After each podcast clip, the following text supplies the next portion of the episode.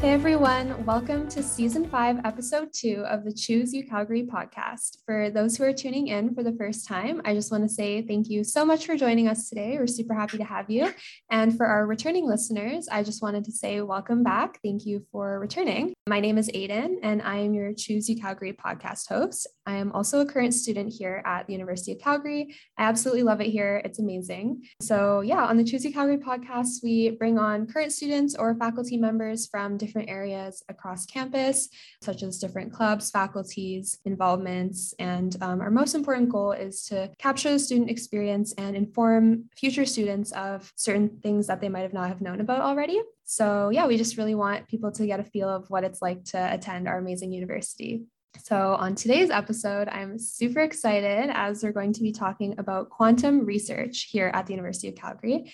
And I'm joined with a super special guest, Dr. Barry Sanders, aka Barry, who is a leading expert in quantum research, and he is also a professor here at the University of Calgary. And I will get him to introduce himself a little bit more and tell all of our listeners a little bit more about himself. But yeah, I'm really excited to be talking about quantum science and technology and all of that fun stuff. So, with that being said, welcome, Barry. I'm really excited to have you on the podcast today. Thank you so much for being here. Thanks for having me, Ada. Well, my name is Barry Sanders. I'm a professor in the Department of Physics and Astronomy. I'm uh, also very involved with Calgary and Alberta's initiatives for quantum science and technology. So I'm director of the Institute for Quantum Science and Technology in the Faculty of Science and the lead investigator of Quantum Alberta Consortium. And then I'm also very much engaged in fostering quantum technology startups. So I'm a chief scientist with the Creative Destruction Lab, Quantum Stream at the University of Toronto, and then I have a couple of uh, international appointments that where I do some collaboration on some exciting quantum technology. Super interesting. Oh my gosh. Sounds very busy, but very good. So, I guess the first kind of question that I have is what does quantum even really mean? Mm-hmm. And like, what is quantum research? Okay, so thanks, Aiden. That's a question I get often, and it's a really hard question to answer because uh, it's been famously said that nobody understands quantum mechanics so, at some deep level, philosophically, none of us understand it. Uh-huh. But on the other hand, we know how to use it and it works. So, what is quantum? Well, let's just take a moment to talk about science. So, you know, if you learn biology, there are rules, principles, you know, zoological principles, anatomical, etc. You learn chemistry, there's another set of rules, geology, another set of rules. So, you know, we tend to identify sets of rules for different areas of science. And I kind of think of it like a legal framework. You know, Alberta has its laws, Saskatchewan has its laws. But behind all of this is a constitution. And the Constitution says how the laws have to behave, how they have to conform. And that's where quantum mechanics sits. So, quantum mechanics underpins all the laws of the universe. But until recently, we can safely ignore them as long as we don't work on what's inside atoms or we don't work on niche areas of light it did creep in because lasers, transistors that we use for computers, the brain scans that we have at hospitals all depend on quantum principles. For the most part, we ignore it. But now these very strange laws that underpin everything are because of our ability to uh, do better engineering at nanoscales, make materials much better. Suddenly, this world that was hidden at the atomic scale is growing and so the weird properties of the universe that scare us a bit, they're complicated, now are featuring into technologies. So the short answer is quantum is like the constitution for all laws of science, and it's weird and wonderful. That's a great answer. So can only be ignored for so long, right? Until you kind of have to start facing it. Hmm. and then the weird properties people would hear about would be things like entanglement, which is some long range correlation that's stronger than anything can be measured. There's quantum teleportation, Quantum computing is a big deal now, especially in Calgary, where we make computers that no longer work on zeros and ones and no longer use the logic that we're used to. So the whole logical foundation of computing transforms, making some problems easier to solve. So, you know, the weirdness is quite uh, exciting. So, when you talk about quantum teleportation, are we talking about like humans or how does that work? Well, so if we think about science fiction, and so there in Star Trek, I think it's the transporter, that they talk about things like transmitting matter from one point to another. The way quantum teleportation works is much closer to a fax machine. So if you, I mean, I'm not sure the listeners know fax machines technology, but in the old days, you put a piece of paper in a machine So the piece of paper you wrote on is not sent to me. It's the information about how to write, how to take an image of what you did and send it to me so that a piece of paper then represents that image. So that's what faxing is about. But in one of the properties of quantum mechanics, it's called a no cloning principle, is we can't make copies of things. So then the idea of teleportation is that instead of you faxing me something, when you send it to me, your share is destroyed. So teleportation is all about sending information that's quantum from one point to another in a way that doesn't have the cloning that's inherent in fax machines. That is so cool. So yeah, I got to learn what a fax machine was too. That's awesome. um, so yeah, most of our listeners are probably prospective high school students um, who maybe have only heard the term quantum referenced in the Marvel's Avengers movie Ant Man which explores the quantum realm. Mm. How far away would you say like your research is um, from how it was kind of depicted in the film? Okay, so first um, I'll mention that yeah, it was interesting. So that's the Marvel Cinematic Universe, and I'll just mention. I mean, I actually enjoy those movies a lot, and partly because the uh, makers of the movies do consult with quantum physicists at Caltech, which is not that far from Hollywood. It's in the Los Angeles area, so some of the science fiction movies don't have scientists involved, and they can tend to annoy me. But these ones are great. So with the Ant Man, you know, there was the problem that he got shrunk down, and uh, how to get out of this whole thing. And so it was quantum physicists who provided some advice. But I think the position of the quantum physicists is that the Marvel Cinematic Universe is not ours. So the laws of physics are different. So um, what happens in the Ant Man movie is not what we expect in our universe, but some of the ways that we think about it got factored into that solution to that dilemma. Okay, cool. So a bit of truth, but a bit of not so much, mm. kind of not really. yeah, welcome to Hollywood. Yeah, exactly. Um, okay, cool. So, kind of aside from the Hollywood aspect and all this other stuff, when we're talking about the University of Calgary, what would you say makes the University of Calgary a great place for quantum research and science and technology?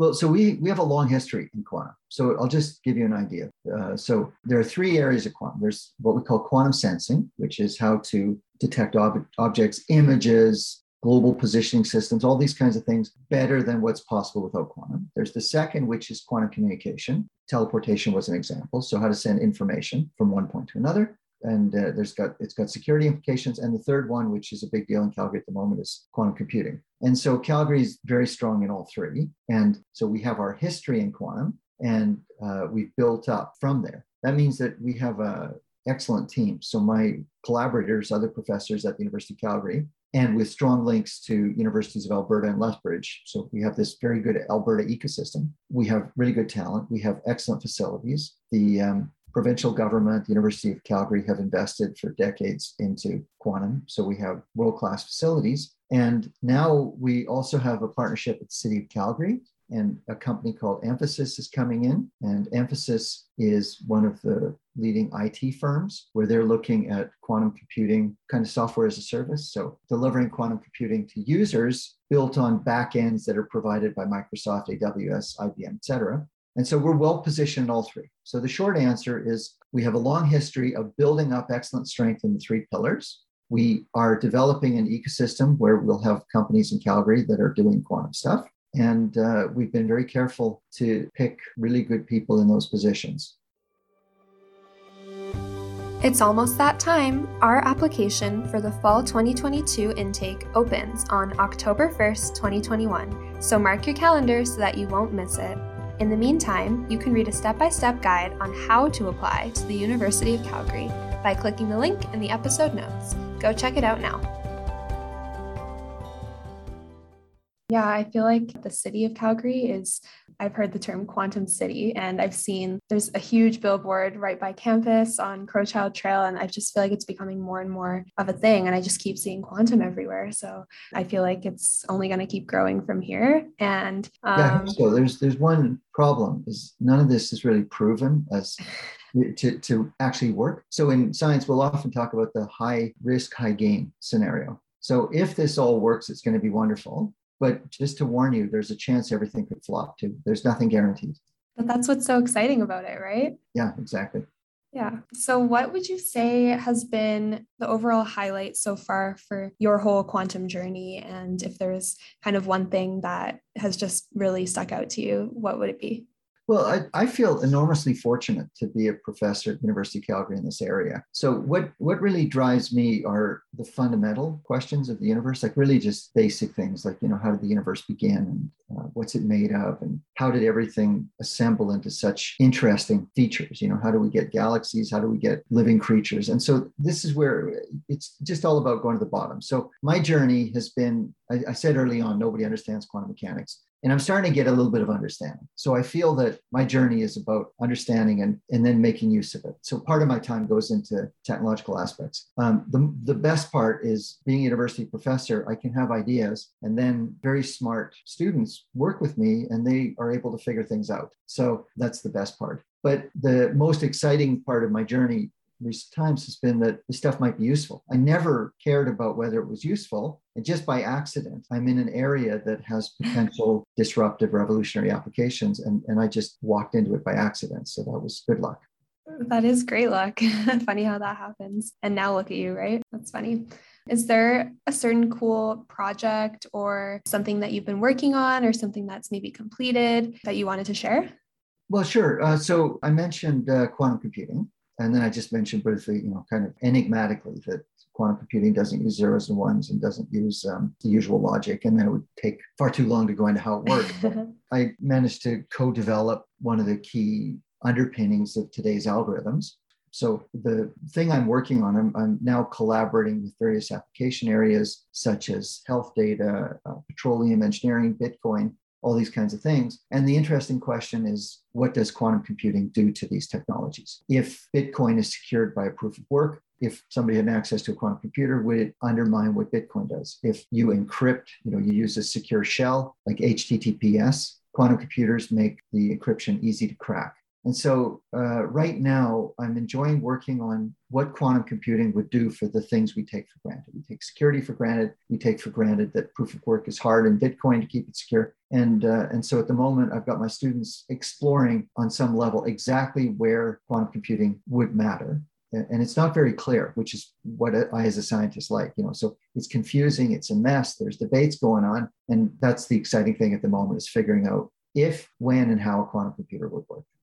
That's so cool. Yeah. So you're kind of focusing on more of the IT, like cybersecurity kind of side of it, if I'm understanding that right. Yes, you are. So it's, but we're at the very bottom. Uh, all of IT, cybersecurity says information is represented as zeros and ones. So we have our logical rules and our zeros and ones. And then what we quantum people say is that's not the basis of the logic.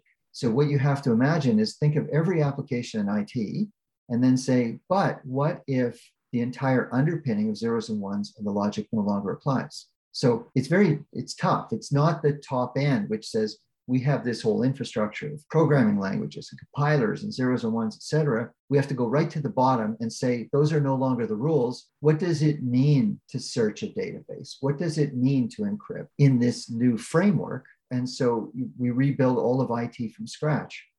Yeah, wow. So you really have to start from the very start and be like, okay, what does this mean? What does that mean? And look at it like with fresh eyes. Exactly. Zero and one uh, don't have meaning. And I'll, I'll, just inject. So some some of the listeners might know this that there was the um, Schrodinger. Erwin Schrodinger was an early quantum physicist, and he argued that if quantum mechanics were correct, then even the notion of being dead or alive no longer applies. And he's correct in his argument. So if you think of it in a logical way, you could say, well, if you're alive, let's call that a one. And if you're dead, call it a zero. And then we take for granted that you're dead or alive. But I'm saying zero and one no longer have that meaning.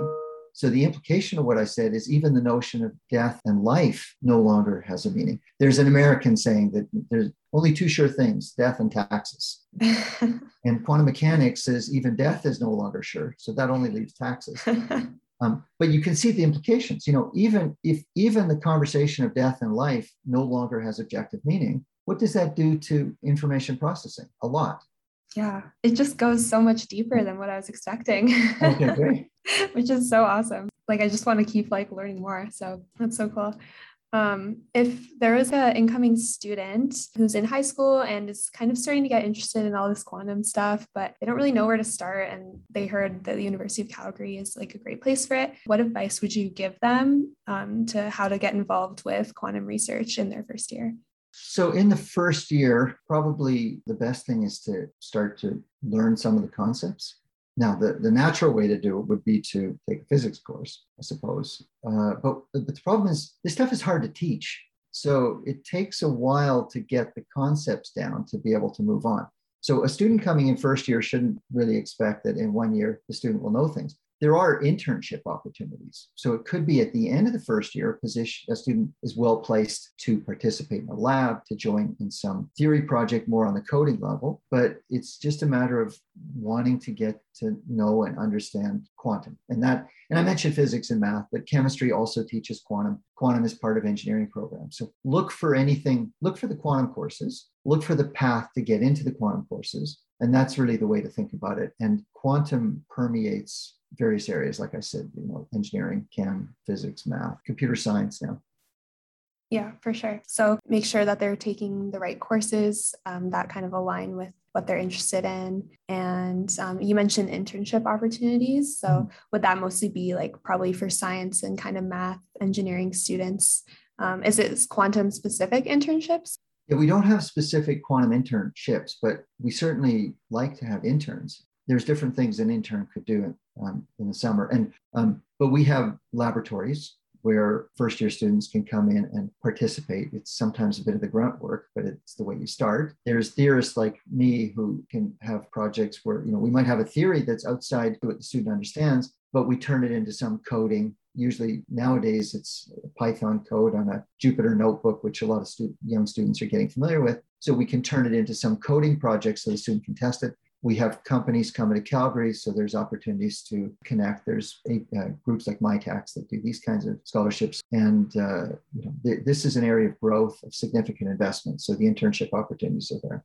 I completely agree. And even like in first year, if students might not really know how to get involved or might not know too much about it, it's never too early to start. You can always start somewhere. And it flies by so fast. Next thing you know, you will be in third and fourth year. So um, if you're interested in something, don't feel like you have to wait. There's always a way to get involved, and it's just about making it happen. So Exactly. And if you like something like that, you're saying, well, I've got to wait for third year. Now, my age, waiting two years for something is like for a young person waiting till tomorrow. So two years goes quickly. But when you're young, two years seems like the infinite future. But then go and look for the internship. And I can tell every listener, you know, if you go to a professor and you knock on the door or you send a message and you say, I really love what you're doing and I'd like to try to be involved, nobody takes offense at that. You know, that everybody likes to be told that student likes their work. So, you know, if there's something you want to do, don't wait, don't even wait two years to take course ask if there's some way you can spend time in the lab or the office or cubicle or whatever contributing in some way for sure. That's great advice. Thank you so much for sharing that. Um, I was just wondering, is there anything else, any like last notes that you wanted to share with our listeners about quantum or about anything that you're working on? No, I think we covered it all. That was a very thorough interview. Thanks. Yeah, perfect. Thank you so much, Dr. Sanders, for being an amazing guest on the Choose U Calgary podcast today. Um, I know our listeners probably learned so much just from this because I know I did myself and it was super interesting and the way you explained everything was so cool. So thank you again so much. Thank you. Thanks for having me. This was great. And as always, I just want to give a special thanks to our listeners for tuning in. Appreciate every single one of you. And so, if anyone is interested in finding out more information about quantum research or anything else that we discussed today, please head over to the episode notes as I will have everything linked there and you can easily access everything there. And lastly, if you have any questions for me regarding the University of Calgary student life, quantum research, application process, just anything in general, please DM me on Instagram at choose.ucalgary, or you can send me a message on the University of Calgary Future Students Facebook page, and I'll be more than happy to answer any questions on there. So, once again, one last thanks so much, Barry, for being on the podcast today. Um, we really enjoyed having you on. Thank you.